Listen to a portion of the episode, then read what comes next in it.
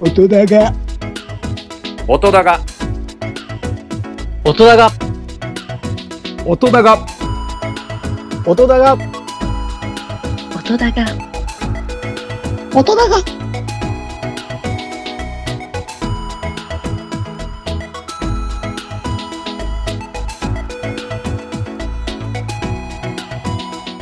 音だがはい、音だが2ザボでございます。本日はスペシャルゲストをお招きしております。えー、卵焼きさんでございます。よろしどうも、卵焼きです。お願いします。くお願いします。まず一回、一発目に聴いていただいた、梅雨明けという楽曲。これは卵焼きさんが作詞作曲された楽曲でよろしかったでしょうかはい、そうですね。はい。えー、ちょうど梅雨が明けたよって、今年は例年よりも、比較、あの、非常に早い段階で梅雨が明けてしまったという形になってますけども、うんうん。この、お梅雨明けという楽曲、うどのような思いで作られたんでしょうかそうですね。なんか僕、すごい梅雨が嫌いなんですよ。 あ、そうなんだ。はい。であのーすごいジメジメしてね、うあん。のカビ生えたりとかするじゃないですか。カビはいはいはいはい。うんその湿気に僕弱くて。うんうんうん。うんだからその、まあ早くね、この嫌なものを超えたいっていう願望が なるほどなるほど。もともとありまして。ええで、やっぱその一つのテーマと何かをこう結びつけていつも曲とかを書いてるんですけど、うんうん。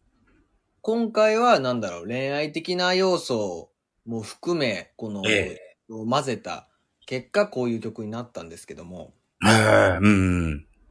なんかうんね、あるじゃないですか、このだるさみたいな。わかりますよ。で、うん関わっていくうちに、なんかいろんなね、面も見て、で、楽しいんだけど、やっぱその、すれ違いが起きたりとか、はいはい。そういうものをやっぱこの歌詞にしたっていうところで、うん。うん。で、今回このサブスクレビューにあたってですよ。はい梅雨明け以外にもいっぱい玉垣くんは作詞作曲されてるじゃないですか。はい。この楽曲選ばれたポイントなんてあるんですかそうですねうん。やっぱ一番この自分の、今一番うまく作れたものうんうんうん。っていうところが基準ですかね。なるほど。一番の自自信作だったわけですね。そうですね。えー、ということで、えー、玉垣くんとは、と僕とは、あーそっかれこれ3年ぐらいの付き合いになりますかそうですね。いつもね、野球とか。そうそうそうそう。うん。えっと、玉垣くんは阪神ファンでいらっしゃいます。はい。話しで、ええ、あの、私がやっております、ベースボールカフェ期間中制というポッドキャストにいろんな方をゲストにお招きすることも多いんです。卵焼きくんにも出てもらったことあります。はい。どうですか今シーズンの阪神。いやー、なんかね、うんまた、あのー最初ね、ほら、あの、連敗がすごくて。開幕ダッシュね。 はい。うん、で、そっから、あ、やべえ、夏にかけて上がってきたかなって思ったら、ここ最近ね、4連敗。 あのー交流戦は非常にいい調子だったですけどね。そうですね。上位で。ういんね。交流戦は2位でフィニッシュですよ。やー、そうなんですね。ねなんか、5位まで落ちまして、また。 あー、アップダウンが激しい感じですかね。否定しないですね。 また上が、上がり抜きますって。いやー、また波がね、来ることを願って。ですです。はい。いや、交流戦の頃も、大山が大爆発だったじゃないですか。いやー、なんかびっくりしましたね、急に。うん。ああいうことも来ますから、また。ね。はい。 ということで、えっ、と、収録しております。現在7月の1日なんですけども、前日の7月30日の深夜1時ぐらいですかね。えー、ラジオトークで卵焼きがライブしてるのを発見しまして、ちょっとお邪魔、覗きに伺った時にですね、卵焼きくんから逆オファー頂戴いたしました。ねそうですね。あのー出してくださいと言ってもらって、 昨日の今日で、あのーこのような段取りになったんですけども、実は以前から、あのー卵焼きくん呼んで、あのー星野源特集をしたいと思ってたんです、ずっと以前から。うん。ネタ帳には、プランとして上がってまして、ありがとうございます。はい。卵焼きくんから、あの、直接、うお話を頂戴したの非常に喜んでおります。いやいやいや、これだって、星野源と言ったらですよ。 はいはい。ねえ、あの、行かなくちゃっていうところで、うん。すごい楽しみです。はい。えー、ということで、えー、事前に、えー、卵焼きくんからは5曲、あの、星の弦楽曲から選んでいただきまして、えー、ピックアップしております。はい。えーと、こ概要欄に書いてこの順番でいいですかご紹介いただく順番。そうですね、これで。はい。では、まず、星の弦楽曲からですよ。一曲、えー、玉垣くんが、えー、曲紹介をお願いできませんでしょうかはい。はい。えー、まずね、1曲目はね、あの、星野源のポップウイルス。音だが、はい、聴いていただきました。星野源、ポップウイルスでした。はい。楽曲解説なんかできますはそうですね、まあ、できます、できます。い。 えーっとですね、まあ、この曲は、まあ、あのー、うん5つ目のアルバムのタイトル曲なんですけども、はい。やっぱ、あのー僕がファンになって、そうんの、すぐの時だったんですよね。えー。うん。出たのが、そのすぐの時で、この、久しぶりにアルバムが出るとか、うそんのワクワクしてたんですよ。はいはいはいはい。うんで、このサブスクを使いたての時で、はい。このね、リリースされるこのドキドキ感とかを ね、初めて味わうところで、すごい楽しみで、この1曲目に入ってるんですけど、はい。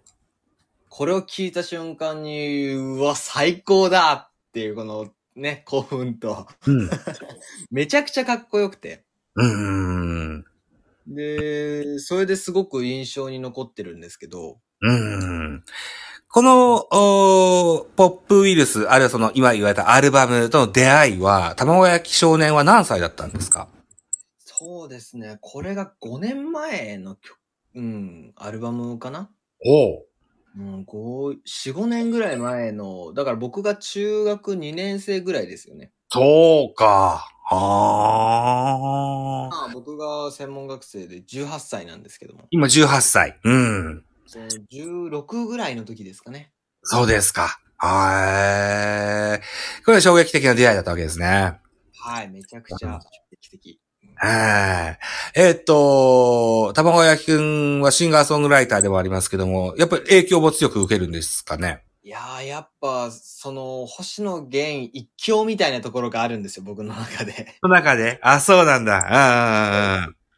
彼の意識というか姿勢というか、そういうものも、ね、あの影響を受けてますね。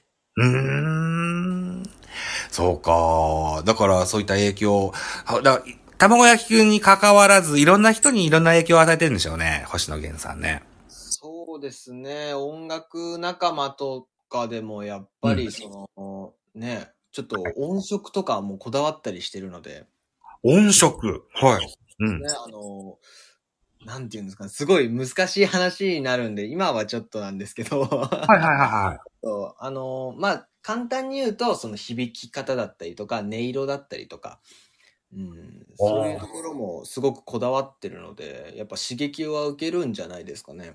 ええそういうもんなんですね。ええありがとうございます。2曲目いきますか、じゃあ。はい。よろしくお願いします。えー、2曲目は、まあ、これはね、代名詞でもある、恋です。音だが、はい、星野源で恋でした。ええ玉垣くんじゃあ、この楽曲解説をお願いできますかはい。えー、っとですね、まあ、まず、なんだろう、この、イントロからね、 耳にすごく残る、この、伝統音楽の楽器みたいな、うん。 2個かななんかじね中中国のうんうん伝統音楽のような印象がある。そうですね。ああのの、イントロマイナーな楽器を、う こん。。のメロディーというかイントロでね、こうドカーンって持ってくるあたりが、まずこの、ね、やばいじゃないですか はいはいはいはい。で、さらにこの、ね、あの、ポップスとしても成立してるっていうところでものすごくクオリティの高い、ね、ね、さらにこの、ね、人気もある楽曲ということで、ね。はい。そうですすねごく細部までね、こだわってて。うん。あの、息の長いロングセラーになった楽器、あの、人気曲になりましたよね。うん。ね。ね。ね。で、星野源といえばですよ。細野さんですとか、あるいは YMO とかの影響が、色濃いミュージシャンであるっていうのはけ結構聞くじゃないですか。はい、そうですね。この恋のオープニングの、あの、中学、中国っぽいというか、アジアっぽいというか、あああいった部分も YMO の楽器が曲にも多いじゃないですか。そうですね。うそん、の辺の影響もきっとあるんでしょそうね、あるでしょうね。やっぱりその、細野さんとか YMO のやっていた、なんだろう、このアジアの音楽っていうところで、すごくね、あの、彼らも誇りを持ってやってたっていうことで、う。うん。そこの影響力はあると思いますし、うん。で、ややっぱり、その、なんだろう、タイアップとか、そういう、うん大事なところで、こういうものを、なんだろう、オマージュというか、入れてくるっていうところうん。が、やっぱり、星野源の曲の面白いところで、すかね。うーん。オマージュだったとか、パロディだとかっていうのは、ユーモアセンスにかかってくる部分も非常に多くあると思うんですけども、星野源さんといえば、これバナナマンとの交流もお馴染みじゃないですか。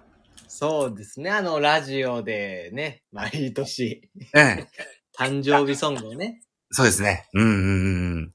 あれはい、いつも面白いなと思って聞聞くもんなんですよね、僕もね。うん。で、あれからまた楽曲になるような、えー、曲もあったりするんでしょ、確か。そうですね、あの、サンっていう曲、僕もすごく大好きなんですけど、ええ。あれは、あの、日村さんの誕生日ソングを、この、切り取って、うんまあ、この、曲にしてっていうところで。ブラッシュアップしたというか、そんなようなイメージですかね。そうですね。なるほどね。えー、えー、ということで、えー恋を聞いていただんで、いただいたんですけども、ちょっと今、オフのトークでも話しましたけども、えー、逃げるは恥だが役に立つっていうドラドラマの主題歌だったよねって話をオフでもしてたんですけどもね、これがきっかけで、あの、ガッキーと、うーん、星野源さんはご結婚されたんでしょみたいな話した、したんですよね。はい、してますね。いいな、ガッキーが奥さんでみたいな話しましたね。ああ、羨ましい。 本当ですね。うーん。これが、あのー連続ドラマでやってた後に、コロナ期間中に、あのーあの、続編やったのご存知でいらっしゃいますはい、あの、新春スペシャルですよね。あ、そうそう、新春スペシャルでしたっけね。うん。な、あのーえーっと、みくりさんと、えーそれから平正さんの二人で、の新婚生活の話だったんですけどね。うんうんね、えーお、お子さんが生まれるんだけど、コロナの関係でなかなか会えない苦しさみたいな、そんなのを表現されてたドラマだったですね。そうですね、面白かった。うん。うん。うん。はい。結局は、あの、ハッピーエンドみたいな形だったと思うんですけどもね、えーよかったというふうに思います。はい。3曲に行きますか。うん。はい。。じゃあ3曲目は、ねはい。曲紹介いきますね。お願いします。はい。 1曲目は、化け物です。音だが、はい。星野源で化け物でした。じゃあ、玉子焼きくん、また楽曲の解説をお願いできますかはい。えうんーっとですね、この楽曲は2011年かなおう。二つ目のアルバムのストレンジャーっていうアルバム。はい。まあ一曲目に入ってるんですけども、ええ。えーこのストレンジャーってアルバムを作り終えた時に病気で倒れちゃったんですよね。ああ、そうだ、そうだ。うん大病を患われましたよね。そうですね。ああーの、1歳ぐらいね、あの、大病にね、あの、襲われてるんですけども、えで、その復帰の武道館ライブで、えええ。これを披露したんですよね。そうです。化け物。うん。うん、はそれが、あのまあ、リアルタイムじゃなかったんですけど、い。えやっぱこのファンになって、いろいろ知った上でこれを見て、え。ええ。ライブ映像を見て、すごく、なんだろう、感動しちゃって、ええ。うん、まあ、涙とかは僕全然流れないんですけど、 そうなんだ。うん。 ただやっぱりこの、すごい呆然としちゃったというか、うん。うん、やっぱ相当ね、あの本を読んでも書いてある通り、すごく多分辛い経験だったと思うんですよ。うん、そうでしょうね。うん。で、まあその気持ちもありつつ、その売れてない時代、下積み時代のはい。あの、経験だったりとか、すごいね、あの、苦しかった経験みたいなものをこの歌った曲なんですけど、これは。はいはいはい。もうダブルパンチですごいもう、あの、これは印象深い曲ですね。なるほどね。あーあの、ちょっと話脱線しますけどね、卵焼きが今18歳じゃないですか。はい。これね、30半ばぐらいになると、類性がぐっと脆くなるから。た だ、うん。いい年になって、もう一回見見てごらんなさい。いやあの、ボロボロですよ。いやもうボロボロ。うん。になると思いますわ。ああ、そうか、でもそうですね。星野源さんは、大病も患われて、みたいな生死を、の坂がさまよった時期もああったですよね、そういえばね。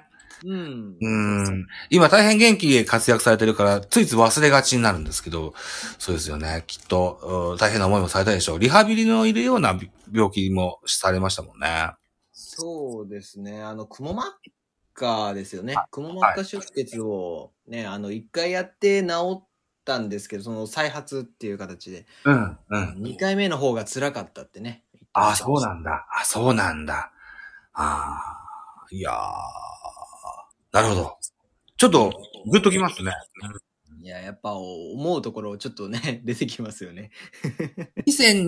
2011年の武道館とおっしゃられましたっけえーっと、武道館が多分復帰後なんで、その、12年ぐらいなのかな。あ、なるほど。まあ、このあたりですか。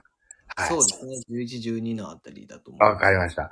えっ、と、じゃあ、ちょっと調べてみよう。はい。ありがとうございます。うん僕も星野源知ってるようであまし知らなかったりもするんですよね。うんうんうんうんもちろん卵焼きくんより詳しいわけじゃないけれども、あのーうちの子がスパイファミリーをすごく好きで見てたんですよ。ついこの間。僕もです。ああ、本当にうん。で、エンディング曲も星野源さんでしたね。うんはい。うんいい曲いい曲多いっすよね。いやー、うん本当になんかね、あの、歌詞、すうん。ごくやいい曲だなって思います。歌詞といえばそうです。ほ、先ほど本も読まれたって言われたけど、あの、本も書かれますもんね、星野源さんね。いやー、多彩っすよね。ですよね。うん。えー、ミュージシャン、それから作家、俳優、うん、あ演奏もさされますもんね。そうですね。うん。以前ね、えーっと、細野晴臣のライブを、えーっと、う NHK でやってたことがあって、テレあ、テレビでやってたことがあって、それに星野源さんがゲストで出てらっしゃった回を見たことがあるんですよ。あー、あれかな中華街かなうん中華街のようなやつだった。うん。ううん。。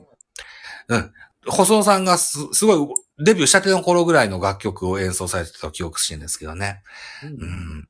え、サケロックっていうバンド、インストバンドだったんでしょ確か。そうですね、そのソロデビューする前からやってたことで、その酒ロックっていうね、インストのあの音だけのね、うん。バンドをやってた時期っていうのがありますね。うん。で、あの、星野さんは、あの、木琴というか鉄琴というか、あ、ああれが、を演奏されてたんですかうんうん、あの、マリンバ奏者っていう感じですかね。ああ、なるほど。ほー。あ、そうか、サケロックも聞いたことないな。またちょっと探してみよあそうではありますそうですね。あのー、酒ロックが、この間ですかね、1年ぐらい前かな。えあの、サブスクに解禁されまして。う。1年前にあ、そうなんだ。そうそう。だから僕もまだね、最近結構聞く機会があって。ええうん、好きです。そっちも。 そうですか。はい。えー、っと、わかりました。じゃあちょっと、僕、楽しみに聞いてみようかと思います。 お願いします。はい。四えー、っと、今、化け物まで行きましたっけねはい。はい。じゃあ4曲目をお願いできますでしょうか。はい。4曲目は、星野源で、不思議。音だが、はい。星野源で、不思議でした。はい。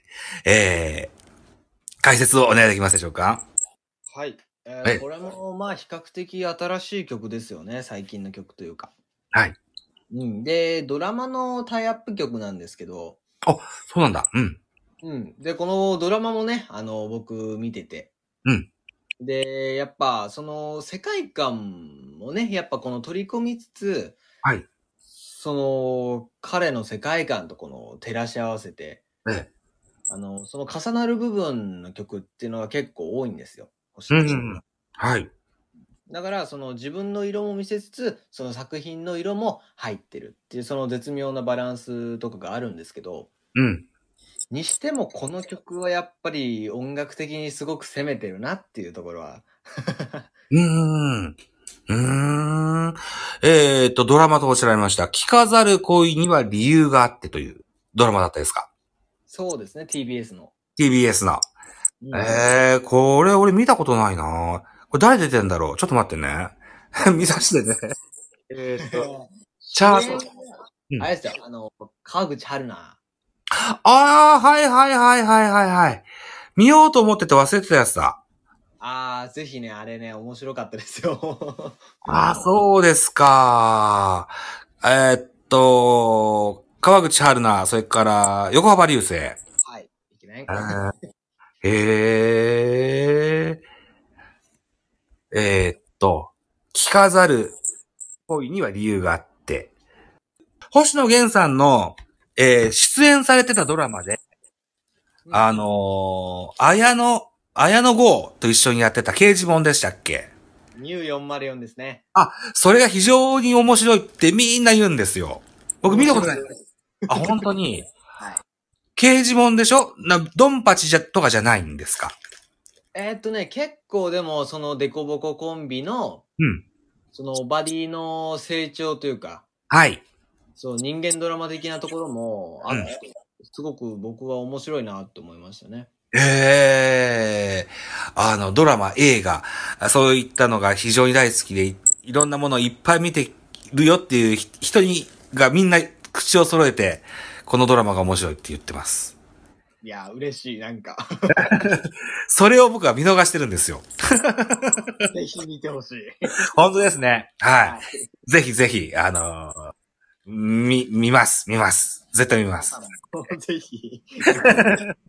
ちなみにその、あの、この、な、なんていうドラマタイトルでしたっけえー、ミウ404ですね。に、そのドラマは主題歌は星野源ではないんですかそうなんですよね。そうなんだあの米津玄師さんっていう、あー、そうか。へー。そうそう関連っていうね、曲なんですけども。えー、あ、関電は知ってる。お、曲の方は知ってる。あ、そうなんだこれはね、やっぱね、痺れるところで流れてくるんですよね。あー、えー、あー、面白そうですね。えー、あの曲を使ったドラマなんですね。本当にね、あのー映画系ポッドキャストですとか、芝居系ポッドキャストですとか、やってらっしゃる方々の評価がすごい高いんですよ。いや、なんか、誇らしいわ。絶対見ますね。はい。ありがとうございます。じゃあそうしますと最後の曲になりました。え、えー、卵焼きくんじゃあ、え5曲目のご紹介をいただきたいと思います。うんえー曲名は、星野源で、バカの歌。音だが、星野源でバカの歌でした。はい。えっ、ー、と、卵焼きくん、楽曲の解説をお願いできますかはい。えうんーまあ、このバカの歌っていう、まあ、楽曲はですね、ええ。あのファーストアルバム、ソロデビューのファーストアルバムですね。おー、ほうほタうイほトう。ル曲なんですよ。タイトル曲、はい。で、このバカの歌ってアルバムがあって、その中の一曲って形なんですけど、ええ。やっぱ原点ですよね。うーん。この、酒ロックっていう先ほどもね、あのうん話にしたバンドのこの系譜っていうか、まあその星野源の作り上げた音楽を、この歌をつけてっていうところ。ええ。うん、この昇華したっていうところで、この一番重要な楽曲って言ってもいいんじゃないかなと思います。うーん。第一歩ってことですよね。そうですね。これはやっぱ、ね、僕の人生を変える一曲なんじゃないですかね、やっぱり。ああ、これに触れてですよ。あー星野源の曲をおー浴びながらですよ。今はシンガーソングライターと。はいいう道は歩まれて、歩まれ始めたと言えるんですね。 そうですね。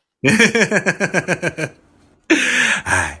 ということで、えー、この番組の一発目に、えー、卵焼きさんの、おーサブスクデビュー曲の、梅雨明けという楽曲をかけさせてもらったんだけれども、あのー先日ゴールデンウィークの、おー前ぐらいにいただいた楽曲で、ムーンライドという曲を頂戴しまして、はいこれを使った、あのー、音高2の、あの、回がありましてね。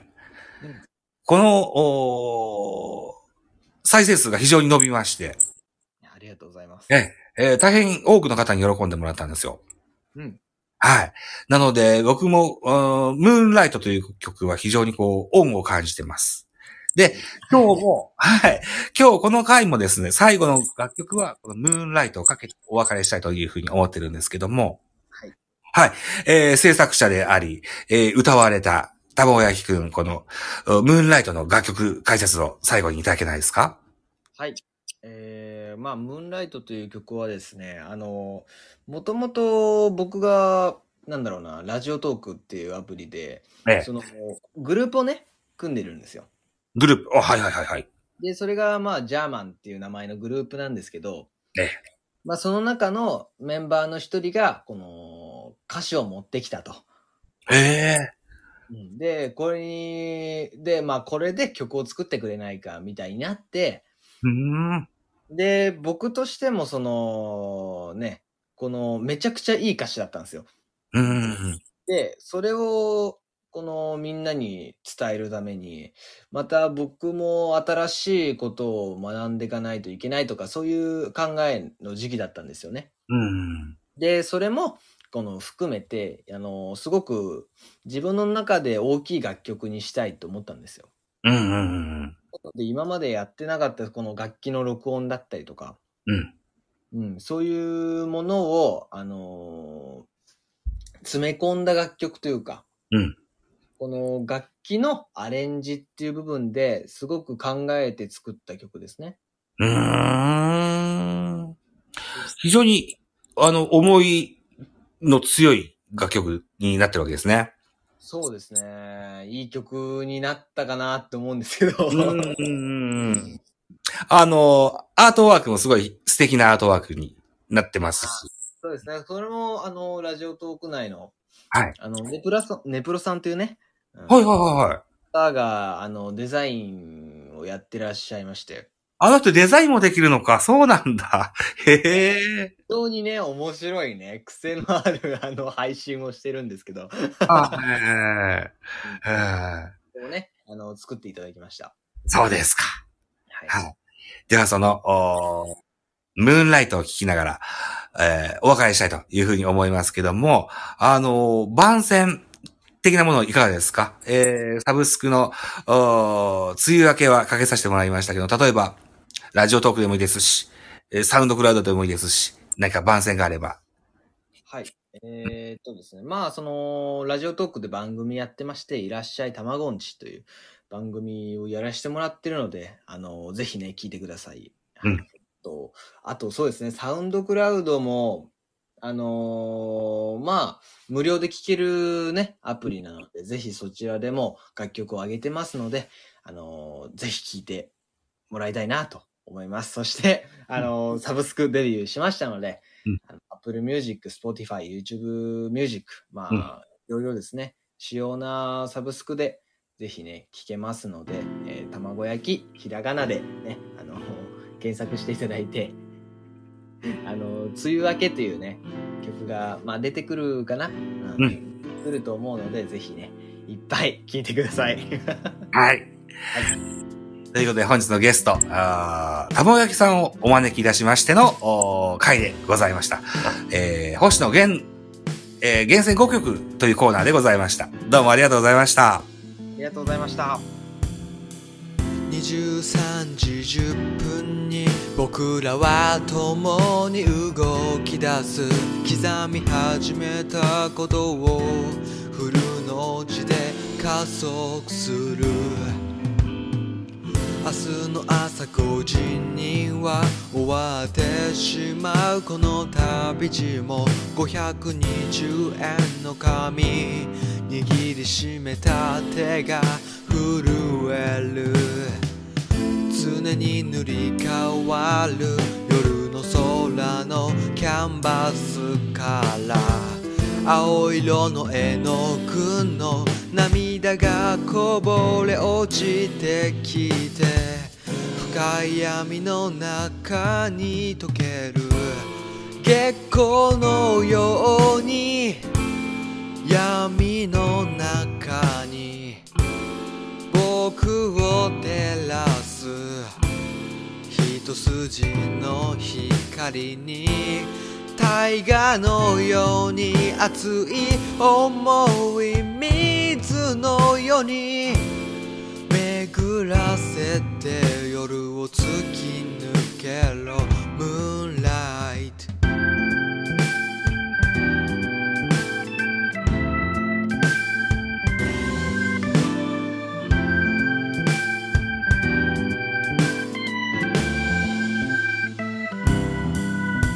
日付が変わった頃に新たな旅人が来たら再びスタートする再び夜に飛び込む午前4時を過ぎたら朝日が追いかけてきた520円の紙役目はそろそろ終わりかな常に入れ替わる街の中のステーションで僕らを待っている人が教えてくれたわ No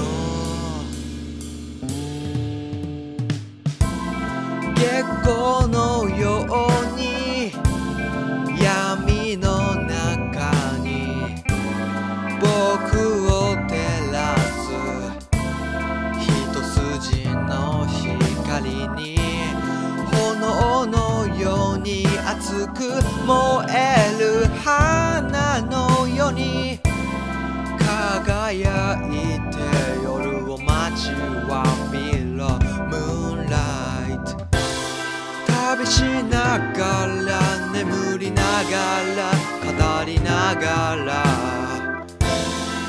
歌いながら夢の中に朝の空に話しながら伝えながら僕の思いと走りながら光を届け遠い街へ昨日のように日々の中に僕を呼んだ一本道の中明日のようにひどく悲しい時のように消えたい月光のように闇の中に僕を照らす一筋の光に大河のように